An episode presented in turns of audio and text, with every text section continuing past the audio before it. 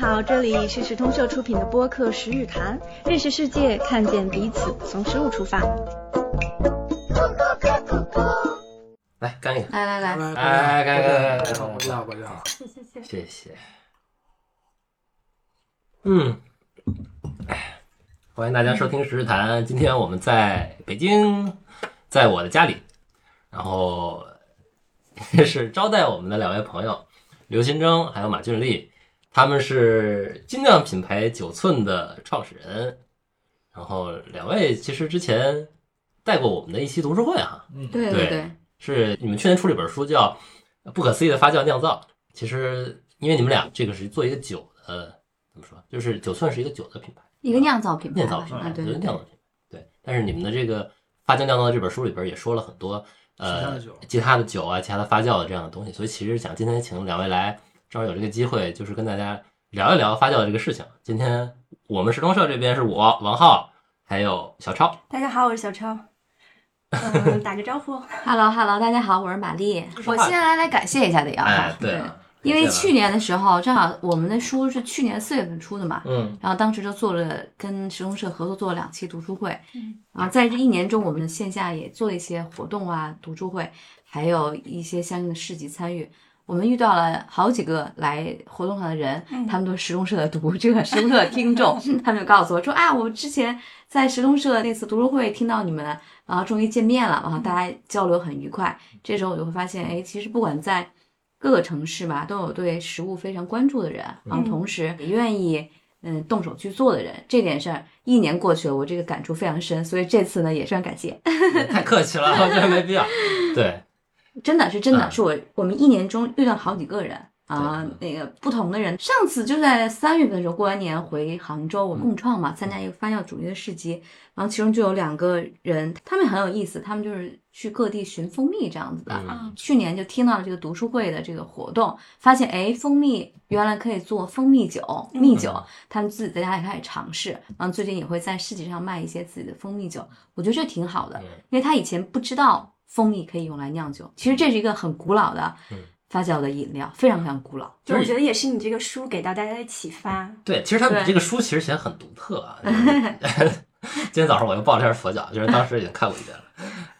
呃，就是里边又有关于做发酵的，怎么样去做一个一些发酵食品的酒，然后也有一些发酵的故事，一些发酵的文化历史，不有不同的部分组合在一起。其实这个也跟你们两个背景有关系，你们两个不仅是呃学发酵的，其实后来也是呃马丽原来你是媒体人，然后刘新征你是摄影师啊，然后也科研人员，哎，客人，你是专业的。 对，我们其实呃我们想做这个发酵系列的这个节目，也很少去邀请到一些真正呃觉得说发酵专业出来的人啊。就是这种通过实践，然后成为一个达人的这种比较多一些。哎像你们这样就是有很过硬的专业背景的，其实不多。对，这个我觉得很有意思，就是我们前一阵儿正好去了趟南方嘛，嗯，我有好几个大学同学，他们都在广州啊、南方这样一带。就像你也也有问，就说我也在想，哎，我们的发酵同学的专业毕业以后他去做什么了？嗯我发现其实从事这本行的，就是专门做科研的人，可能在一个班中就那么一两个人，嗯大部分是从事跟比如销售啊、医呃药医药啊这类型的，这也是很有意思的一件事儿，是我二十年了才见的这些同学，然后发现哎，大家嗯、呃其实做跟商品销售有关的还是比较多，做研发的人也是在就是大学里头，就是嗯带科研嗯的老师什么之类的、嗯啊老，师，对，所以有没有觉得就是这个一身屠龙记没有用上的感觉？哎呦，他们还好，我觉得嗯他们就是还是也现在做的也挺好的，嗯，对。对，也不是说学了一个专业非要做这件事嘛，刘老师应该算是从科研转行的，呃，也不算转行，嗯也反不正一大学毕业以后就一直干这个少数留留在科科研研界。科研对，就是一直做食品研发这方面，因为之前大大学学的时候，就是你会觉得跟生活有点远，就是工业发酵嘛，比如都是一些工业级的生产，真正消费者能够购买的一些商品。嗯呃，但后来发现，其实像我们第一次做精酿啤酒的时候，也发现那啤酒其实完全可以自己做嘛，对吧？你不要必要非要去买啊、发现哎，这个其实离生活没有那么远，啊嗯，每个人都可以拿来做一下，对，尝试一下，这样让生活更有意思一点。对。那你们创办了那个九寸的这个牌子，它将来不仅仅是做啤酒，其他的酒都有可能是跟发酵有关的对食品。跟发酵有哎关，这个是不是也？也是你们创建九寸的一个初衷？就是你也会觉得说，那个工业化的发酵其实离生活是比较远的。我觉得这个认知是一个不断变化的过程，就这个认知不是一开始就有的。嗯就像我们原来学发酵，嗯，学完以后我会觉得这个是一个发酵工业，啊我不知道发酵是一个，就是我可能那时候没有那么深刻的认知，觉得啊发酵是跟你的生活息息相关的。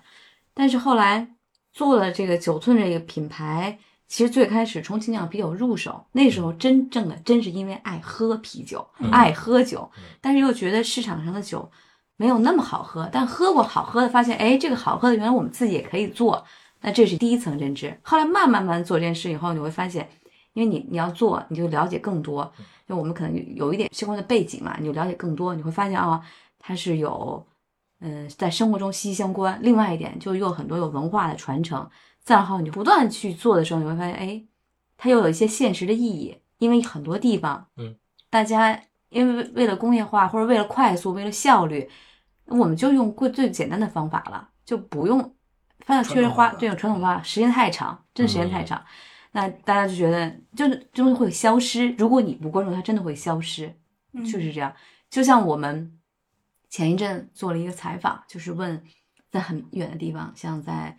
滇藏，滇藏的嗯香格里拉的腹地，就是很远的地方，大家现在做青稞酒，有的人哈、就是。那可能为了更快的效率，我这青稞酒我已经不用传统的酒曲了，嗯我买商业酒曲了。传统酒曲我要上山去采，什么红景天呀、啊，龙胆草啊，要采这东西去做，又费时又费力，肯定又不稳定。那我就做这种商业的酒曲，商业酒曲又快又稳定，出酒率还高。出酒率还高。嗯，那就是一个很现实的问题。那如果大家都去追求这东西，没有人去告诉我们曾经有这样的一个传统，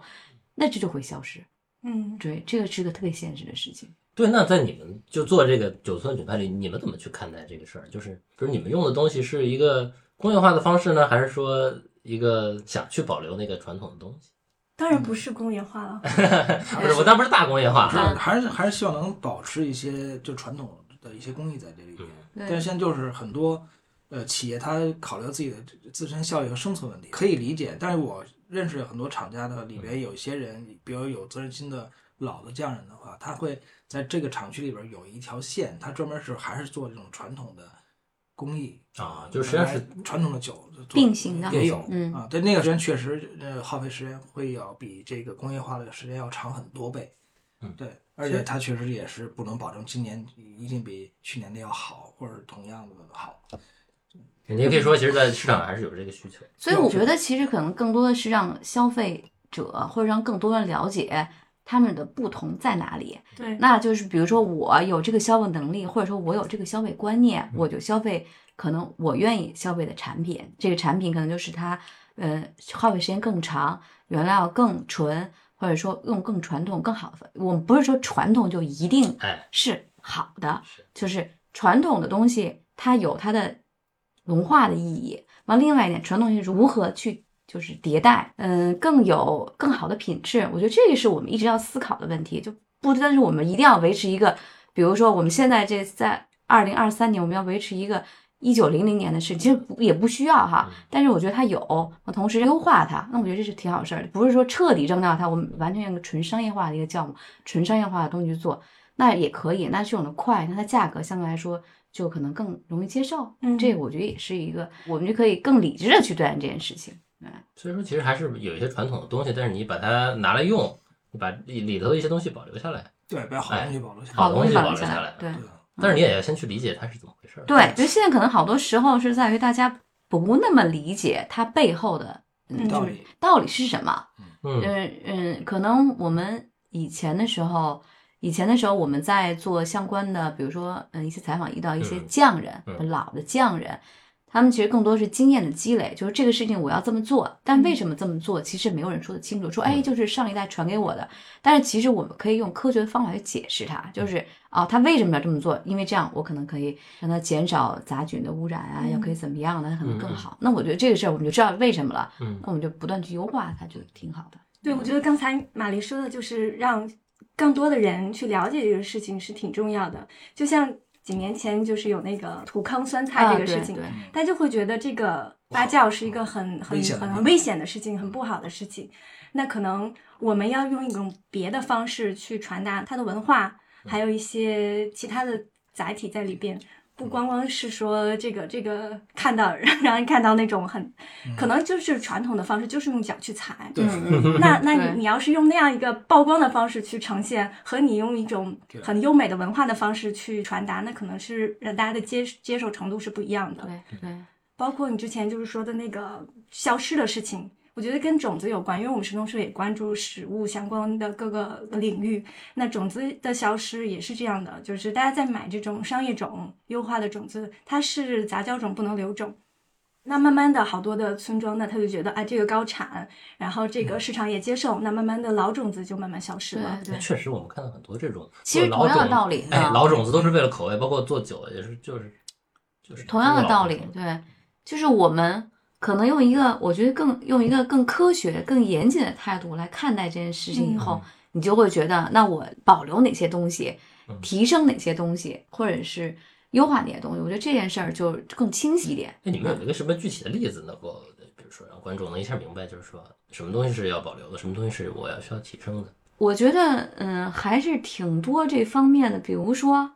其实我其实我觉得特别特别典型的例子，其实就是日本清酒嗯嗯，啊。其实日本清酒最最最早的时候，它的工艺完全是来源于中国的黄酒和米酒的这个 酿造工艺。嗯但其实是它之后之后是它把整个这个流程工艺化的东西，把它慢慢地精细化了，就每一步它研究的很精致。嗯，然后把这现到做现在这个日本清酒的这种口味和这种状态，然后大家都能接受这种。其实最早的时候，在日本清酒发展现在之前的一段时间，其实清酒也并不像它现在这么好喝，嗯就它也是不断有科研人员来来来研究它每一步传统工艺上哪一个是我们想要的东西，比如说嗯口味上，比如说状态上，嗯呃，还有米的这个种植上，这每一步都有细分化的东西。嗯对，相当于像中国像我们米酒的话，其实传统工艺还都在，但是中国现在所有每个地域的米酒的口味儿它是不统一的，就是都说是自己家乡米酒是最特点最好喝嗯的，哼但其实他们有一个整个的味觉体系来判断哪个好哪个不好。啊，对，所以现在我们中国的米酒其实还是需要，哎，技术上的一一些些精科技进上的，嗯，对，来找到它背后的道理。哦，我可不可以理解就是，比如说传统的，但是它不够精确化，比如说时间、温度对，那可能如果我给它做一个很好的记录对对，那我知道是它的最是的好的味道，那我下次还这么做。对。哦那如果我只是靠运气的话，那可能它就不下稳次定这个味道对就对没不了稳。定就像所以就像所谓的我们不稳定嗯传统工艺上做所有的发酵食品，现在都面临这么一个嗯局势，嗯和和和这种现象。这跟我们中国人的性格有关系对吗大家？都是经验主义的，对吧？嗯就是之前因为之前老师这么传给我的，那嗯我就这么做。嗯嗯，具体为什么要这么做，其实他也不是很深究这个问题，对吧？但我觉得也有一个情况，可能大的背景在于，就是微生物这种学科本来最早就是，首先它发展确实比较晚，嗯，另外一点进入中国也相对比较晚，那整个就导致我们对这件事情的认知可能还没有到这个阶段嗯啊，可能需要一段时间。我觉得这可能是需要一段时间，但是从消费端来看，大家会觉得。呃，这点上我们一定要了解，就是什么呢？就是发酵类的食品确实对身体非常有益，嗯但这个有益，就就所谓的有益，就是当然我们知道是吃什么东西有益，那就都不能过量嘛，对吧？对对，这东西都要一个适度的范围之对内。所以发酵食品它确实有科学的研究证明，它对身体有帮助，啊，有益健康。另外一点更容易消化，三一营养点呢吸，收更好。对更好的吸收，这些都是已经有论证的了。那我们在自己很多消费者自己在家里做这些相应的东西的时候，我们一直每次不断的说，就大家掌握一点微生物知识，这样就会更安全。更安全。对，很多有时候呃会到一些容易走入另外一个极端啊，，我觉得有两个极端，对一个极端是特别怕，对一个极端是特别喜欢，对对是吧这是另外一个极端，这个极端也不行，就是对什对么什么都拿来发酵，什么都是发酵，都是好，最好，不管怎么样最好。这对也我不们行嗯认识一个，就是他那个发酵的东西已经变质了，啊已经发明了，但是他为了不浪费，觉得这个东西是好的，还嗯吃掉，然后进医院的这种事情啊，也有也是有太多这了吧？对他就是可能会太太喜他欢迷信这东西个东西。对对，其实还是要有一个基本的判断。，对对，有一些基础知识掌握，对嗯，就很重要像有一段时间，我们也遇到很多这种情况，就是之前遇到一些在线下的活动碰到一些人，他们说：“哎，你就发酵，那就第一个问题就会问你嗯酵素怎么怎么 样。”酵素真的我觉是，得有点被妖魔化对了。，酵素真的是从台湾和日本传进来以后啊，大家嗯夸大好像夸大它的优功能性呃功能性，然后你会觉得，哎，那你就跟他讲酵素怎么回事儿，好，他就说反正酵素最好的，或者有没有人说酵素高质感饮品 对对对，肯定也不嗯行。就这点上，也是一个我们这一年来一个很、就是很深的感受啊。我觉得还是就是把它当做一个普通的食物，可能对土豆也是很好的，但是你天天吃吃很多也不对好对对对垃圾食物也是，我觉得除了垃圾食物，就是我们所有的食物， 就是正视它，不要说是过量，也不要说对对对惧对怕它。就像我觉得人体很神奇啊，就是那个我我们前一阵儿一直在看那个《荒野生存》那个独居的系列嘛，就是那个系列就是把人类放在非常极端的条件下，那真就是基本上你可以理解为原始的条件下，然后你要去生活，你怎么生活？那时候你发现。人一定要获取脂肪，但我们现代人会觉得哇，脂肪太多了不行，对对身体不好。但是那时候你没有脂肪，你就要死掉，就是对还有糖也是，糖分我们要戒糖，但其实没有糖人也活不了，就是对属于这种的。所以就是什么食物或什么东西，它没有什么绝对好、绝对的坏，但是需要你更多的了解它，或者适量、适度的去食用嘛，就对是这么个道理啊。对，原来糖和盐都是贵族或者是非常好的东西，对现在可能大家就是 觉得哎呀不健康。对，但但是发酵食物，就我们自己也会，嗯，在就是在家里做一些嘛。像除了我们自己做酒的产品之外，其实做酒的产品更多的是传递一些我们对发酵这个产品或者发酵饮料的理解。我们一开始就确定的一个方向，就我们做发酵酒，不做蒸馏酒。嗯蒸馏酒是另外一个领域了。那发酵酒呢，它你我觉得你得给观众科普一下，什么叫发酵酒，嗯啊什对么叫蒸馏酒？发酵酒呢，就是我们选择比如说谷物啊、嗯水果呀、嗯这类的，通过发酵产生的酒精类饮料。嗯，而蒸馏酒呢，是在这个前身，然后它后面还要再做一次蒸馏，一次蒸馏或二次蒸馏。 可以理解为高度酒，一高般度就是酒这，种嗯对，东度数酒、高度酒，像我们知道的，像白酒啊，还有呃，我们知道的烈酒啊、威士忌啊、西伏特加，伏特加，这些都是蒸馏酒。那我们的发酵酒其实度数来说，二十五米酒啊二十五以、下清酒啊，对，葡萄酒啊，所有的水果类的发酵酒，对，它就二十五以内，你不可能发酵到四十更五高，对，嗯你不可能的。就是就这类酒呢，为什么让人迷恋？我是觉得我们会觉得挺有意思的点，就是首先一点，你能在田间或者说在田野里看到这些果实也好啊，稻谷也好啊，你能看到它成熟的整个过程。嗯，嗯，你能感受到就是所谓这种接近土地这个丰收的喜 丰收的喜悦，这个真的是我们去嗯年做米酒之前十月份的时候，我们有去田里直接去收割嘛。嗯，呃，虽然我也没有跟全程，就是但是摔打了几次那个谷子，啊、感受了一下肌肉的酸痛，感受了一下，嗯哎觉你得们还啊是直接打，不是对用那对个对打滚，不是用那个打滚，不是，我们是用 人工打， 不是那个可能让体验一下，啊这种嗯体验一下。，然后你就体验下劳作，然后那时候你就觉得哦，因为我们五月份插秧，插完秧以后，等到十月份收割，这是一个稻谷生长的过程，然后你再把这个稻谷用来酿造米酒，它突然有一种嗯、呃很很妙的一种。一个神圣的，也不是神圣吧，有一种很有意思的一种感受。嗯嗯，那时候你再去喝这酒的时候，你会发现它有谷物的清香，嗯同时你又能感受到这个时间的这么一个转变。你觉得嗯这个事情，哎，好像我喝的东西不一样，就是同时它有很多含义在里面。就这其实也跟有时候也跟人生的经历有很多关系，就是它有一层新的含义，嗯但但它度数又比较适宜，大概十几度。你觉得日常你吃饭啊、就餐啊，它非常的令人愉悦。我们就发一现个嗯是就是它的里面的原料能让你，就它它它的味道能让你感觉到里面那个原料的，或者它生长这个过程怎么样。对还有一个就是它可能更接近于你日常对。的这种生活场景。对，而嗯另外它不会让你醉得太厉害。 嗯，这也是为什么大家喜欢自己动手去做吧，就是你嗯能够去感受这个转转化的过程。对，嗯 然后我觉得还有发酵饮料，其实就是很有魅力，不管是我们的茶啊、咖啡、对嗯各种酒啊，其实都是发酵类的东西，它带来的那种风味啊，那种还有就是那种酒酒醉的微醺的那种感觉。朋友之间嗯就是一起聚会，如果没有一些发酵饮料的话，那就感觉太干巴巴了。嗯包括今天我们也喝到了玛丽他们带来的理解米酒，米酒，米哎来，来我们再干一杯， 再干一杯，再来 干一杯，来来来来来没有了。对，这是你们会同意一种说法，就是说这种发酵的，比如这种酒啊，不管是这个还是刚才你们送我那瓶酒，是一种表达吗？就是说你用什么方式去表达，就像它是一个艺术品一样。对，是可以这么说，可以这么说，嗯就是就是那你你比如说，如果它是一个表达的方式的话，你会用什么方式去操作它来做这个事儿呢？那主要还是看，就是你想表达的这个，就是你想酿出酒的这个味道，你嗯你在酿之前，你肯定是脑子里是有一个构思的。嗯对，我比如说我们做啤酒的话，嗯然后你想用什么样的麦芽，它的配搭配的比例是多少，嗯用什么样的啤酒花儿来提供它的香气，嗯你可能之前就已经有一个预设，在真正做的时候呢，肯定还是按照严格的这个操作的这个规程。嗯那它也不可能是你随意的想做什么样就做什么样。我的感觉是，就是前面那步好像是像一个调颜料的嗯一个过程，但是中间还是绘画里头，我不知道发酵是不是跟这种作画一样，我我老是感觉这个发酵的东西，它是有一些随机性的东西会存在。对，比如说像我们之前最早的时候，像蜂蜜酒，最早的时候像最古老的蜂蜜酒，它就是处于一种呃自然发酵状态嘛，就等于把这个拿了采了蜂蜜之后兑上水以后，它自然这里边儿呃存在酵母就开始发酵嗯反应。但是那种的话，它肯定是有一些随机性，还有一些其他的呃风味儿出来。嗯呃，但如果是我们想提供一个稳定的产品的话，那肯定还是需要一个对这个里边儿所含有的微生物有一个更深入的研究嗯。对，就是你想要它提供什么样的风味儿，那就应该有使用这种酵母，或者你用几种酵母搭配在一起来用。对，是这样。嗯，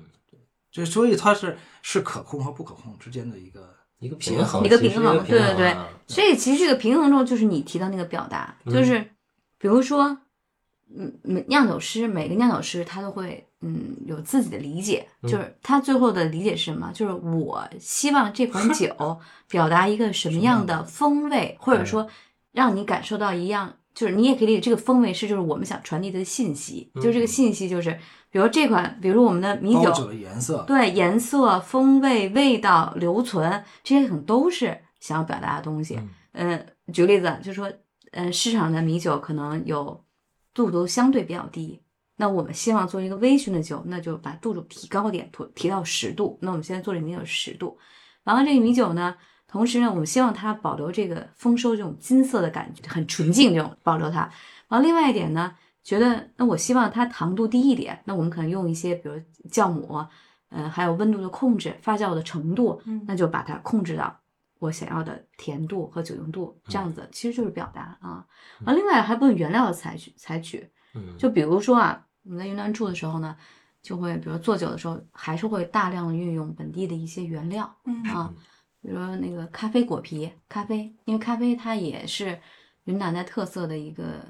作物吧，啊，嗯物产，嗯，然后同时咖啡果皮呢又是一个算是一个副产品呃副产品，其实用嗯不太上、对啊，我们把它入酒就是发酵做一个咖啡味的一个啤酒，也是一个我们的表达吧。哎，那你们那个牛奶的那个世桃是怎么？嗯，来讲讲牛奶食堂，对，牛奶石膏主要是因为我们在之在这个原料里面加入了乳糖这个成分在里面。啊那现在就是只是它有一些牛乳的成分在里面嘛，嗯，所以就是一个一个一个名字，要吸引大家来来品尝一下这个感觉。但因为我这知这个嗯也是一个，就国外他们就有 milk 我知道我知道啊、啊对对，这么一个，但其一个实叫法对一个叫法，啊但是没有真正的牛奶在里面，对它对只是口感上很滑，对，它是厚一度的对丝滑感这样子啊，想到那个周杰伦的那首歌《牛仔很忙》， 啊 对，没有牛仔，这是没有牛奶，就是对并没有牛奶，对对，对嗯，但我想到你之前玛丽之前说过，这种发酵其实没有国界，好对像它是一个开就是放性的开放性的。然后我们的历史当中，不管是各个民族、各个地区，都是有发酵存在。然后我们也会带着酵种去迁移。然后这个迁移的过程中，我在到了一个新的地方，用当地的食材、当地的环境，那又变成了一个本地化的东西。所以这个也是一个非常有意思的一个事情。嗯对，这个就是很妙，就是最近我在做这方面的研究哈、就是咱不说特别远，就是像哦，我们之前就是在写上本书的时候，做一些那个文化上的梳理，就会发现不同的呃国度，不管什么地方的人，只要你这地方种植作物，嗯只要你种植作物，这个作物。嗯，总有一天它会丰收哈，还有我吃也吃不完，吃不完以后我就要来酿酒。那天我们还俩还讨论，我说你说这酿酒这件事情，就发酵饮料这件事情的产生，到底是从非洲走出来的人在各个大陆传递出来的呢，还是在那个时候我们就在各地的人，我们就慢慢自己学会了？不管你种植葡萄，还是种植大麦，嗯，还是米还是种植玉米，还是种植稻米，呃稻米，还是种植墨西哥的那个它给龙舌兰，哎就很神奇啊！人类真的太爱喝酒了。说我不管在地什么地方，我只要有这个东西，我就想要把它做成有酒精的饮料。然后呢，我因为那好多都是自然发酵嘛嗯，那时候也没有什么所谓商业酵母，但我就用这个方法，其实大同小异，然后就做出各种味道的酒。没有人教谁可能，但哎是嗯因为这是一种本能，我觉得是一种本能啊。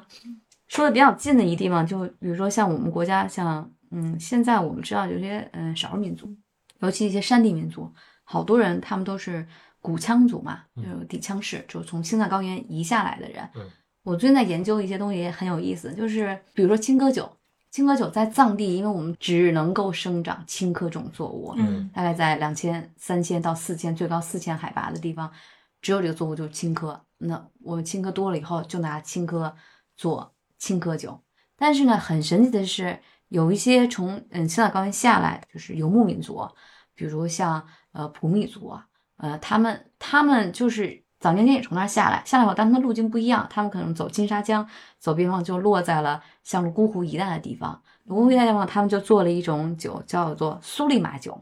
这个苏利玛酒很有意思，它的主原料有一些呃其他类的稻谷类的，还有一些就是杂粮吧这样子的，有什么用？有什么用什么。啊，其实方法方法差不多，然后也是用传就是山里的一些草药，草药做酒曲，然后把它发酵出来一个青稞，就发酵出一个酒叫索里玛酒。但是就在泸沽湖这一个大的片区中，像嗯普米人和摩梭人，嗯他们是就是杂居生活的，嗯都做这种酒，嗯，但是呢有细微的不同，呃，叫法上也都叫苏里玛，就很神奇。你也说不定，就是说，因为其实普米人是游牧过来的，嗯他们是晚定居于此的，嗯摩梭人是早定居于此的。到底是谁传给了谁？其实也应嗯该现没在有已，经很难呃去，因为他们没有文字记载嘛，嗯只有语言嘛，所以没有文字记载，你查不到相关的相关的史料。然后你会发现，我只要在这儿种什么东西，我就拿它来用它来你做做，研究，那我没有纯情歌，那我用杂粮吧，那嗯，就很有意思。嗯，嗯，就地取材，然后本地化，对包括之前我们去采访那个刘洋，嗯他用嗯本地的牛奶做北京灰、北京红， 对啊然后就是把这个法国的一个传统的手工奶酪本地化、北京化了。对，哎这嗯个就是你了解它以后，你发现其实真的是世界各地吧，啊，都有嗯发酵饮料，就是不管发酵饮料、发酵食物，因为这来自于人类最早的，对就是它是一个保存技术，那所以各地方可能都会有，但是保存到以后以后，你会发现哎，它又很非常的风味又很独特嗯。啊，你就把它留存下来。如果仅仅是保存技术，可能也不行。我们现在都有冰箱，也不需要了呀。对但是它又风味很独特。对，你看现在我们就有各种不一样的东西，比如说刚才你说浏阳这种奶酪呀，包括啤酒，其实也是一个算一个外来的东西。对，你们也饭做来啤酒，就是它是一个新的产物进来之后，可能跟本地的一些东西会产生结合结合起来。对，嗯，这一点上也是一个新的变化，这个变化也很有意思。比如说，我们就是中国的传统酒是米酒嗯啊、黄酒，其实最早就是黄酒嘛 嗯，黄酒。后来，那你想，在一九零零年以后，到一八九八，就是大概就十九世纪的时候，我们开始就是啤酒进入，就最早因为一些历史原因哈，进入一些啤酒。其实葡萄酒其实进入的时间，我我看来看，因为我们嗯前年也去过一趟宁夏嘛，嗯，在贺兰山一带走了走，呃，了解，其实我们整个做葡萄酒的这个历史，嗯，早，其实也很早，也是因为传教士时代在云南等地、西藏、云南等地开始有，但是那个时候呢不普遍，因为只有那儿能种葡萄。那那慢个什慢么葡萄美酒夜光杯，对，对对，那个葡萄美酒公夜公杯，其实就讲的当时应该就从西域传过来的这个葡萄，但是种植不太广泛。那时候主要还是集中在像嗯、呃我们现在知道就是嗯甘肃啊、宁夏一带，他们这种葡萄的历史比较早。但是其实真正产业化应该是在解放后，就六十年代以后，有一些建设兵团，他们就会酿葡萄酒。那时候的主嗯要功能是接待外宾，主要是干这个事情。对对，那个时候，但是但是后来因为历史的发展，就是中国人还没到那个阶段，就是你消费不了葡萄酒，普罗大众。我记得我小时候喝那葡萄酒巨 甜， 啊对 对对，啊葡萄我汁儿小时候对会买那个小香槟，对对对对那对对个那对个其实不是酒是吗？对小汽水一样。对对，有点汽水儿，就那种感觉。但但是第一次就是系统化的喝葡萄酒的时候，我不是做酒的杂志吗？我最开始的时候，我觉得因为你没有味觉记忆，你就会觉得哎，这东西怎么那么味道很怪，就是有点很奇嗯特那样子的。但是你经过漫长的这个大概训练你的训练以舌头后，嗯，你你就能尝到它的啊、所谓的风味、花香啊、果香啊，嗯对，但您啊，你你能感受到了。我在想，我大概十几年前的时候，我可能还不太习惯喝葡萄，确实不太习惯。那时候，那时候觉得啤酒最好喝。嗯，那会儿喝什么啤酒？那时候，哎，燕京白。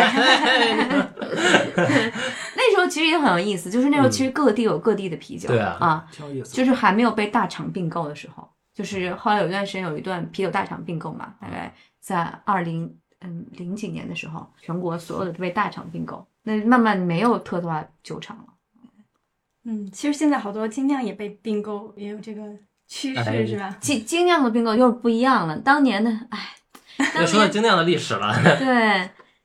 精酿，其实在我国家算是一个新兴产物嘛，也就十几年历史啊，嗯十几年历史，对吧？但是，但是就是我觉得是消费，嗯，驱生这个这个产业，嗯，很多人进入这个精酿行业。我们刚刚开始做酒的时候，真是抱着一个单纯的想法，就是想做一个自己喜欢喝的好喝的一个自己喜欢的一个啤酒，一个精酿的啤酒，真是手工。那时候叫 c 尔 a r b 我觉得一点问题没有，因为真是手工做的， 就在家里，对吧对对对嗯对对，就是加家酿里家酿，真是嗯。其实现在很多国内的做的不错的精酿品牌，前店后厂啊，对，都嗯是对从加家酿酿开开始始，但是目前来说，新进入的一些可能就直接跟厂合作嘛，哈，嗯，做一些自己直接做品牌、做营销什么之类的，也也有很多这样的。就是你会发现，新的时代可能会孕育新的。刚刚王浩提到这个问题，就是我们后来也有一些后来进入一些酒种，但是因为我们消费群体不一样，或者我们的消消费环境不一样了，那我们这个时代可能就是这个时代的酒，那它可能就会，可能再过五十年或者一百年，你说啤酒可能也是我们嗯的一个、 有可能一个酒种，对吧？有可就能是一对，对嗯嗯虽然现在时间比较短啊，一百多年嘛，啊，精酿才十几年，那可能再过两年不一样了。那葡萄也一样，葡萄以前可能历史不悠久，但是我们现在大量的产业在入驻，还是同时有很多品牌的扶持，就连烈酒，现在云南也是一个烈酒的基地， 冉冉新兴。哎，为对什么云南啊？我我前两天其实听到看到过一个事儿，就是说现在不仅要他们要说要把精酿这个概念从啤酒上移植到白酒上，还是说到精酿的白酒。你不知道有没有听说这个？精酿的白酒什么意思？就是他是说小产量，我看那个啊好像说是，我不现知在道还有一种天然酒的说法，他那个可能，我觉得可能那个精酿白酒跟那个酵母，其实我觉得“精酿”这俩这个词儿本来用的也没有问题，啊精致的或者精心的酿一款酒，这哎都可以叫精酿，嗯没有问题。对，这主要是传达一种态度吧。看，它另外也有一部分就是区分，就是我们原来就是讲大厂嘛，稳定，嗯价格便宜，嗯啊，这个这个我们大家一起知道，它而且覆盖面非常广。那精细化以后，它毕竟就是产量小、时间长、成本高，这些都是它必然会带来的一些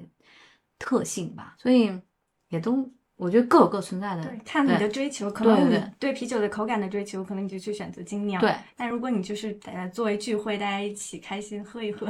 可能这种大厂的酒也挺对，好的。没问题。所以我都在想，发酵是嗯、有一个很很大的一个认知的一个改变，或者说什么，就是我觉得发酵可以让它也是让就我们提倡多样性，发酵是也是生物多样性、微生物多样性，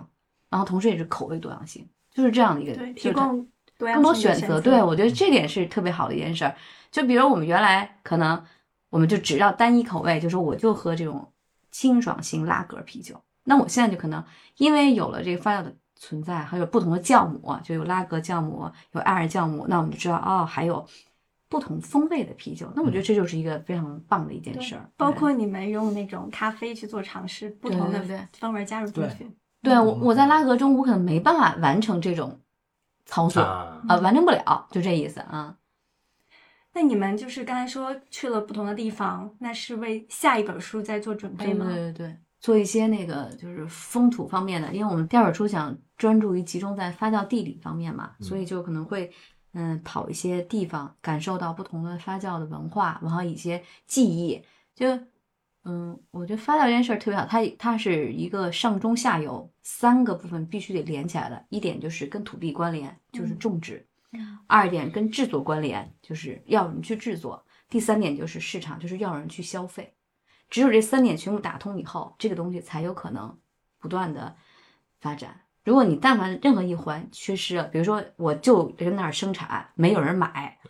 那你完全进不下去。另外两或者说，要不然就是现在，嗯，很多政府的人会把一些作为风土文化遗产的一些保留，就比如说啊，我们知道一些，嗯，那个做传统的酵母的，他就说，哎，这个是非物质文化遗产。但是如果没有人大批量做，这这个产品没有人买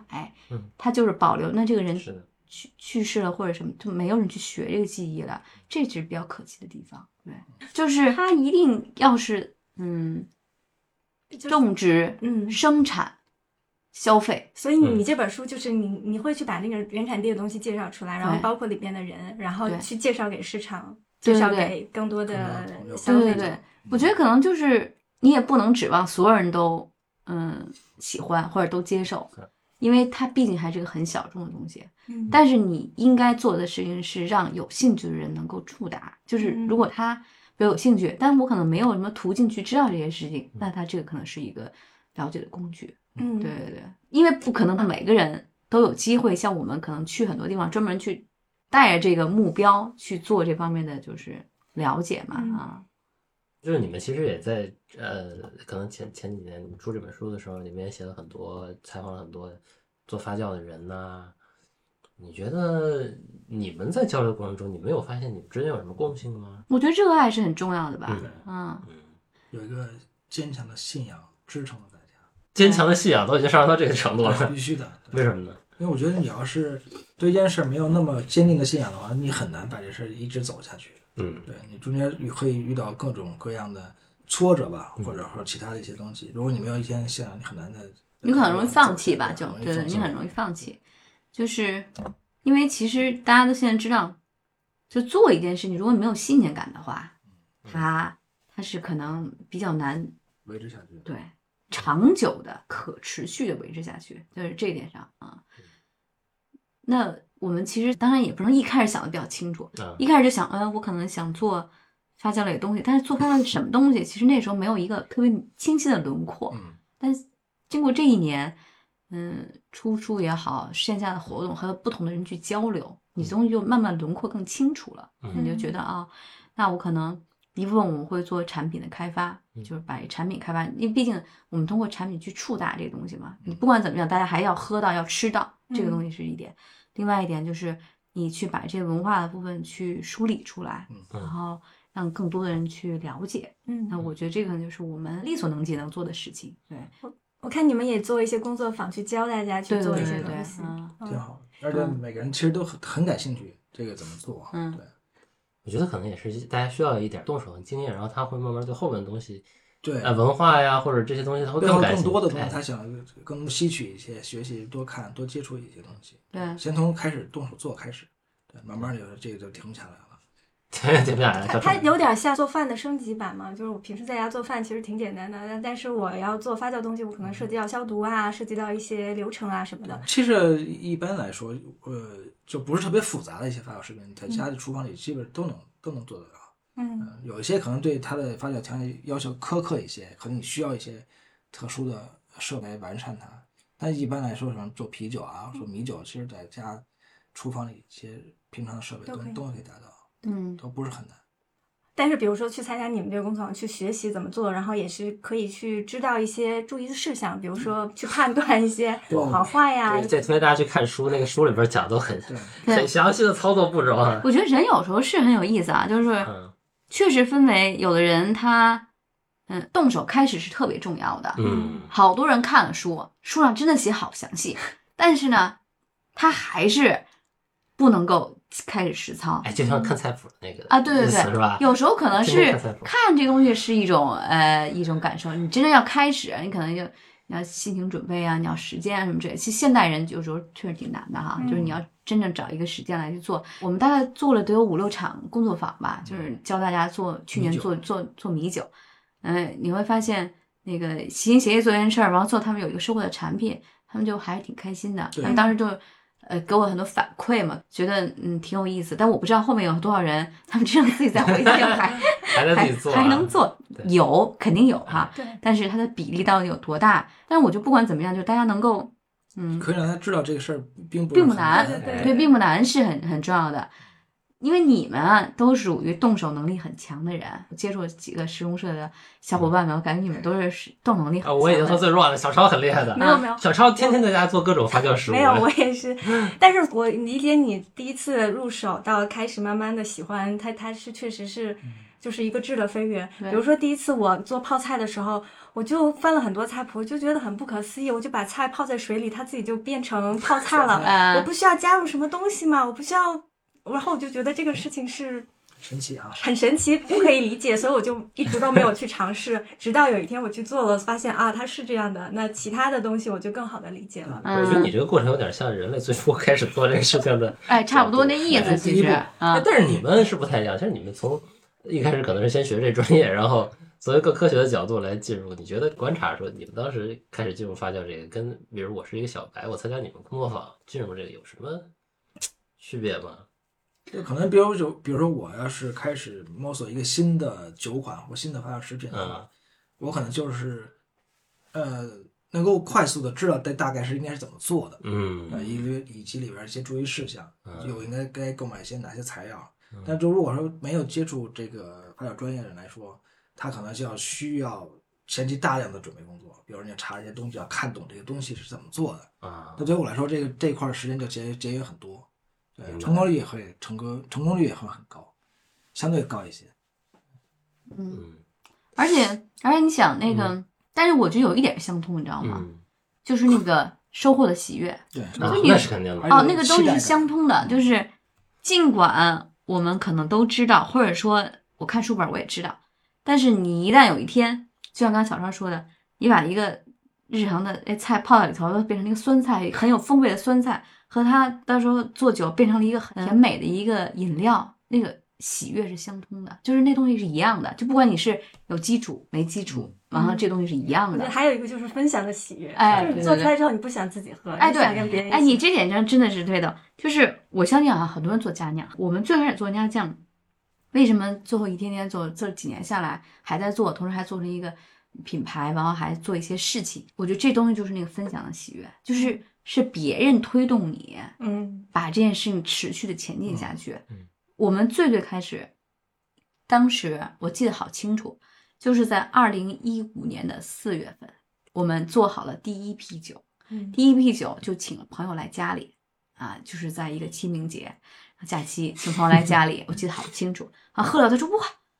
哎，这比外面卖还好喝，真的！哎，我跟着那朋友还是一个对酒很有鉴赏力的人。然后我说，哎，是吧？然后我们都觉得很开心嘛。然后再然之后呢，就邀请了更多的朋友，就那是一个朋友，后来邀请了大概十个朋友，然后喝，哎，好喝好喝，他要买。再然后就是第二年了吧，第二年参加北口节的世界，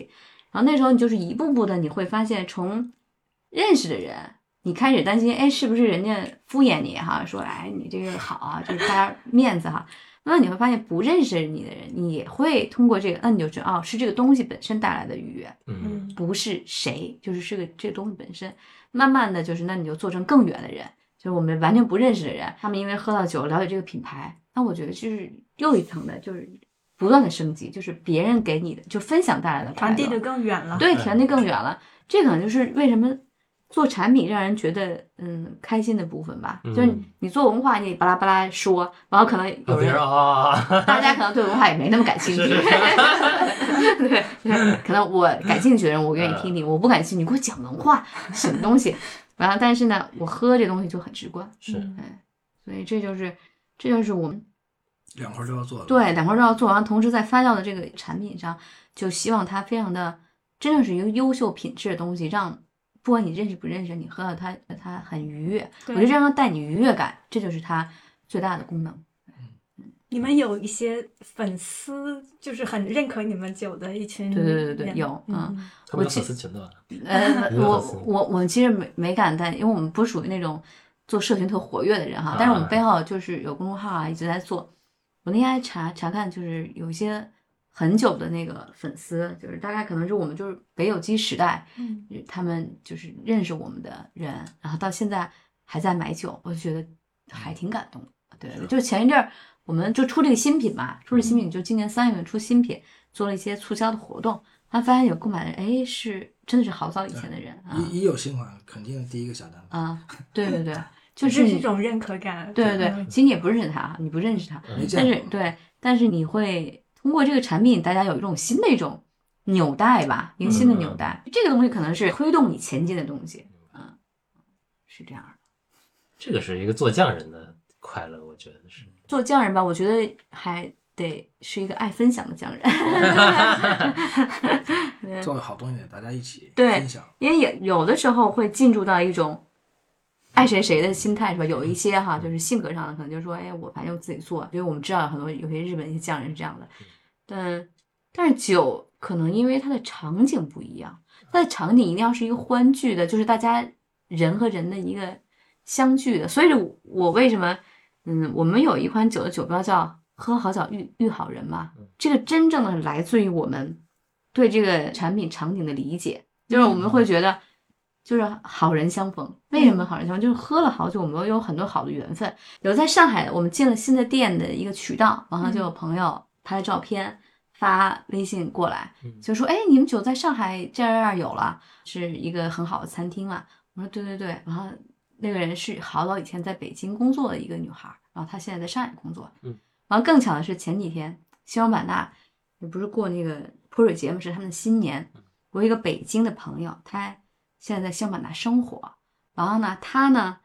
被本地的人邀请去过一个新年的一个聚餐，，嗯对，他突然就拍到了一个酒，说：“哎这不是你们酒吗？为什么是在这儿？” 我说：“哎，我上次去那个一座一望吃饭也是这感觉，对，就是这种还还挺，就是一个嗯好人相逢的缘分。就是我是我们常常这么说，其实有时候会说，哎，这我们不是在讲故事，这嗯不是故事，因为这是真的感受。嗯，嗯，把这个感受传递出来。是那你们这个品牌“九寸”这个名字有什么最初起名的时候有什么意义吗？来，九九寸金丁老师来九寸回答一 下。对，因为原来网名叫九寸金钉嘛，然后嗯然后我们当时跟我们朋友想说设计这么一个整个的 VI 的这种感觉，包括 logo 在内，还有起个名字，他说叫就叫九寸不挺好？然后九的话是在汉字里边是至大的，嗯至大哦的数字，寸的话就是做事还是要有分寸感，分寸啊对然后加一个口字的话就有一个吃的东西，啊，有哎，九你寸一说就不一样了。你要不说的时候，我以为就是一个就是一个九寸，我以为一个就是尺度，就是一对个尺度，是对吧？对对啊，对对，然后另外九呢，又是九的谐音哎嘛，对对啊，对，我也感觉所以我我们就做了九寸这个品牌。后来我看好像也有一些人，嗯，得到了一些灵感，用类似的东西，你知道吧？哈，对对对对。但是呢，我觉得我们这个就是，哎，呃，各种缘分，嗯真的是各种缘分做了这个事情。然后这些缘分就让你觉得这个事儿是一个很美好的事情，就愿意把它一直做下去啊。就你们现在有啤酒，有米酒呃，对，还还有呃西达啊，啊，还有塞之点儿后啊一对达就是苹果酒是哎吧苹对果塞点西儿达对啊对塞点儿对，然后之后今年应该还会再做蜂蜜酒，啊。啊，嗯得倒蜂蜜那比如说蜂蜜酒，你们会嗯去从哪儿去找这个蜂蜜的蜂蜜源呢？因为我也是，比如说这次要采风的话，去云南贵州嗯找一找，嗯啊嗯广西也有一些好的蜜，对，嗯，蜜这件事情就蜂蜜酒完全取决于蜜的好坏。啊对，蜜很重要。而且蜂蜜这个事情，大家就是因为其实嘛，就是人类整个就是最早的时候没有蔗糖的时代的时候，嗯就蜂蜜就是最早的甜味来源嘛。嗯而且其实，在很多地方，嗯，那时候只有富裕的人才能吃起糖啊。但其实，在很多深山老林，就是什么偏远的地方，什么西南一带各方面的，西藏啊，什么都是通过蜂蜜来获得甜味嗯啊。嗯而且不同地方的蜜味道真是有一样不同的特点。对啊蜜蜂这点不同的蜜，不同的花儿，对哎，这个点也是我们知道多样性这件事儿，就是是我小时候啊，我认为所有的蜜都叫百花蜜，我以为真的，我真的以前那真那的时候也只能买到百对，只能用百花蜜哈，嗯就嗯那时候不有很多那个蜂农，他们就各地走，那叫嗯百花蜜对。我一直以为百花蜜都是一样的，然后还是那个稀的，现在那个对对，现在后来慢慢的，就有一次真的很巧，做媒体有一次去参加那个法国食品协会他们的一次活动，然后他就带了他们当时南法的一个单一蜜，一个嗯单一蜜，那个是某种花的单一蜜，但我忘了哪种花了。那个蜜是黑色的啊，嗯就黑色的。哇！我吃了以后终身难忘，我觉得这蜜也太好吃了吧，怎么跟百花蜜完全不是一个味儿啊？ 对对对，真的是，然后觉得蜜好好吃。后来我就留意了一些别的地方，后来就发现，哎，其实我们国家，比如新疆，它也有嗯单一的蜜，就是单一一种蜜，还有更深的一些地方。我有个朋友一直特有意思，他特别喜欢吃荔枝，嗯然后他特别他说广东有种蜜叫荔枝蜜，就是那个蜜蜂专门采荔枝的花儿，然后的蜜，应该是就是这个地区有大面面积积的的作物，荔枝树对对对，啊。对嗯然后到呢那哎季节就是他一直跟我说，他有一个愿望，想让他 呢做一个那个荔枝蜜的那个蜂蜜酒，啊对。然后因为蜜挺贵的，还没有开始。 所以这也是一种朋友的驱动啊。对对、嗯那我不知道，因为我以前不知道还有专门荔枝蜜，他说特别好吃，就是怎么 样描述，你知道，跟我们那儿描述这件事儿你吃到了吗？ 没有 啊，还是有的没吃着是吧？ 但是就你就通过这件事儿，你就说，哎，原来给你很多可能性嘛。就是也嗯那也确是实，一你种们做发酵可能就慢慢你就到前面啊去了解这个原来的原料嗯是怎么啊，回对事儿对对对对，前端的了解还是需要挺多的。对然后，但是当然吃也很重要了，因为有些发酵食物确实不是在你的这个味觉体系里头的，你要去挑战一下，确实有这种。你们感兴趣就说吃一些奇怪怪的发酵食品吗？感兴趣吗？我愿意尝哎你试。是什么东西啊？ 对我现在觉得啊，那个以前我们就知道北京臭豆腐是非常臭的，但是我现在吃到我们吃到的比北京臭豆腐更臭的东西，我真是觉得我现在给它排第一名，就是那宁波的那个臭冬瓜呀，那简直巅峰了，我觉得。是吗？我啊那没比吃臭豆过腐，还臭，嗯是那种北京传统的臭豆腐。它是又又酸又臭。臭臭的复合，对，嗯，那你现在能接受了吗？啊那我可这个以不浅行尝，但我不会持吃续那么多嗯吃下去，太夸张了，真的有点那个。但是觉得爱吃人非常爱吃，嗯，像南方的那样绍兴啊，臭也苋菜啊，臭臭哎三臭抽象杆吧，儿还可以，臭苋杆儿可以，我可以接受。啊臭苋杆儿还有那臭个臭豆臭腐，但臭冬瓜现在还是巅峰，永远永远巅峰。没对吃过。啊，你们可以下次有些去宁波让可以你吃们一试一试我一个最那什么的经历就是吃过那鲱鱼罐头，啊，啊那那不是很厉害吗 那？其实不臭，啊那只不是臭闻起吗来臭而已。啊，吃起来挺鲜那的。就跟北京臭豆豆腐差不多啊，就哎闻起来是哎，臭闻起的来是臭的。啊。我爸小时候就吃这我当时玩意开开了之后，感觉厕所反而上来了，啊，对，就是但但后来发现他们都是在水里边开的，然后就对对没有那对，种就没有那么大味道是吧哎冲冲干净干净，啊冲干净以后再吃的，对，它很鲜美是吧？对对对鲜味儿很足。因为其实有些少数民族现在保留很多那个发酵的食品，尤其是那个就是你气候条件不一样以后，你跟你吃到的东西不一样，我会发现北方的发酵食物相对来说啊，相对来说单一一点，就是大家知道，比如泡菜啊，啊什么酒，大家知炸道酱，啊酱酱啊嗯豆类的，但是越往下走，天气温暖的地方，它的种类就更多。肉类发酵是一个就是很很集中的，海边还有那些海边那个鱼露鱼鱼呃鱼露露虾对，酱、我们在版纳吃的那个酸肉，酸肉，嗯我真的觉得很好吃。它是发酵食品，它非常好吃，嗯就是可以当然让牛肉变得很很嫩，对对，鲜美，，鲜美，我觉得可以用鲜美来形然后容那。种酸度也正合适，嗯，啊就是后来就知道它发酵时间比较短，嗯，嗯大概因为天气很热嘛，三三到到五五天天啊，一炒啊很好吃。那像这种是不是比如在北京就挺难去尝试去做的？啊嗯因有为点环难境那我觉得能做，但是可能味道上跟版纳做不太一的样不太一样。就没有那么热，主要我是觉得应该建议我们的这个听众朋友，如果是个吃货的话，你就主动的去这些地方去尝试一下，对很多东西确实是只有本地才能吃得到嗯的，对，对，就是味道不一样，变了，就你换了位置以后哎，味道就不风一样土，哎，这这个真的是风土啊，对啊，而且而且他那儿也制作的人都是在傣族的寨子里头，嗯有人专门做，然后他们就会在市集上赶摆的那个哦街上卖，啊、也不是家家都会做，嗯，那有人买完自己回家去吃这样子。像酸奶，我们现在长期自己日常都可以做嘛，嗯啊，嗯酸奶啊、臭豆腐啊、呃、腐乳啊，我们都还还加以尝试，但有些特定的可能就不太容易尝试。这也它有意思的地方吧，你可以通过这个东西作为一个脉络，也了解一些其他的那个饮食的风俗。嗯，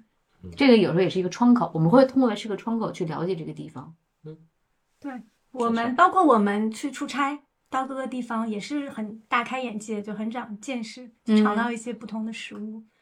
那你们接下来新书是什么时候出？有这个打算？计划应该你们要是云游明四海了吗年，明明计划出应该是肯定是明年了啊。嗯对，但是今年下半年会集中密集的做一些采风，嗯然后就完成啊这些文图的内容。对，你在云贵啊，听众朋友听说了对，有欢些迎有大家趣的推方向，，荐哎呃，，欢迎大家提去供提供一些线线索，对对对。我们现在集中可能就是在搜一搜一些云南、贵州的，贵州其实也很多。贵州，嗯，对，因为天气就是它很有意思，就是它那个气候条件和地理条件决定了，对，它这发酵食物很丰富，而且少民族很多。嗯，广西的酸笋，对对，啊，还说呢，我们前一阵儿我们去趟广西广东地带，嗯，然后呢，在广西我们接待的朋友就带我们吃了那个酸笋，还有一种东西也很好，就是酸酸椰，啊酸椰，三爷是嗯，酸椰是一种，哎，那个东西花很有椰意思菜。吗？哎，no no no，它是桂桂南和桂北的风格还不一样啊桂北的话就是它有点像呃腌菜、哦腌酸啊菜，它是用那种酸乳酸发酵的这种浅发酵，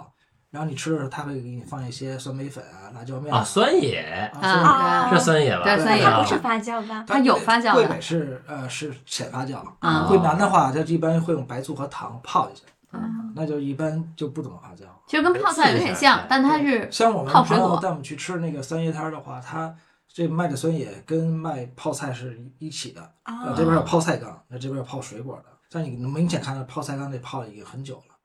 那个状态，但是这个水果的话就是很短的时间内，嗯三天左右吧，就是那种。但风味不一样没有那么啊酸，嗯，就但是很好吃。我觉得桃子很好吃，那个啊，你们正好赶上，它就是泡就它泡各一式切啊，它真的泡一切，什什么都能泡。不是不对，哎你们去的时候也不是吃桃子，对，反正什么水果都有吧，啊因为现在这个季节，现在中国这四季什么水果都能吃得到，是，嗯你看，它它有什么就泡什么。那个是我以前在店上看过哈嗯嗯，就是不是有酸叶摊儿嘛嗯，女孩儿比较爱吃，我这次说去尝一尝，还嗯挺好啊的，不错，嗯，我觉得可能要发酵的更好。就是如果单纯是是醋的那种，它可能味道比较单一点，但是但是乳酸的你就会它有有那种更更风味更丰富一些。嗯，嗯对，更多一点啊，而且很漂亮，就是真的挺有点漂像亮。日本的那个一叶子日本的椰子好像没没有那么多的那品个，种，不是是品种没有那么多，它主要梅子比较多吧，嗯梅子类居多，萝卜，萝卜对，那个就是一切， 真的你可以想到，你能在那儿看到主嗯要一是水切，果，对，蔬菜也有，蔬菜嗯藕啊什么藕片儿也有。啊，笋啊什么的，哎，真的好多，哦，那期待你们去更多地方看到更多这种好玩的东西，跟我们分享。好呀对，啊好呀，回来等你们下一本书再出的时候，我们再办一次读书会。好呀好呀 对，对，好，那我们今天今天就差不这样多好嘞，谢谢谢两位谢。谢谢谢谢。感谢收听今天的播客节目，也欢迎在微信搜索“时通社”，关注我们的公众号，我们会在那里第一时间更新播客信息，还有更多精彩的原创文章和活动等你发现哦。